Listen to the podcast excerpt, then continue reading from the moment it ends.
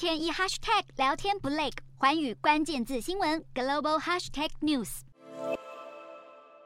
伊拉克国会大楼内挤满了示威者，有的在大厅内挥舞旗帜，甚至兴奋起舞；有的坐在议员们的座位上自拍，炫耀自己成功占领政府机关。本该庄严的政府大楼，瞬间变成凌乱不堪的场面。这一大群暴乱人士是伊拉克穆斯林什叶派领袖萨德的支持者。萨德在国会中拥有庞大势力，他强烈反对美国和伊朗等国干预伊拉克内政。萨德在去年十月大选后拒绝与其他政党合作，导致伊国政治长期陷入僵局。而最近，萨德的敌对阵营宣布将派出亲伊派的苏尼达竞选总理，引起萨德支持者的强烈反弹，更导致双方之间的冲突一触即发。大批萨德支持者在当地时间三十日第二度涌进了首都。巴格达内设有大量政府机关的绿区，这是他们继二十七日后第二次在当地大举抗议，过程中还与压制暴乱的安全部队发生暴力冲突。示威者们强拆水泥护栏冲进国会，安全部队则朝着群众发射催泪瓦斯。整起事件中共有至少一百二十五人受伤，其中六人伤势严重。伊拉克总理也随后出面回应，要求示威者们冷静下来。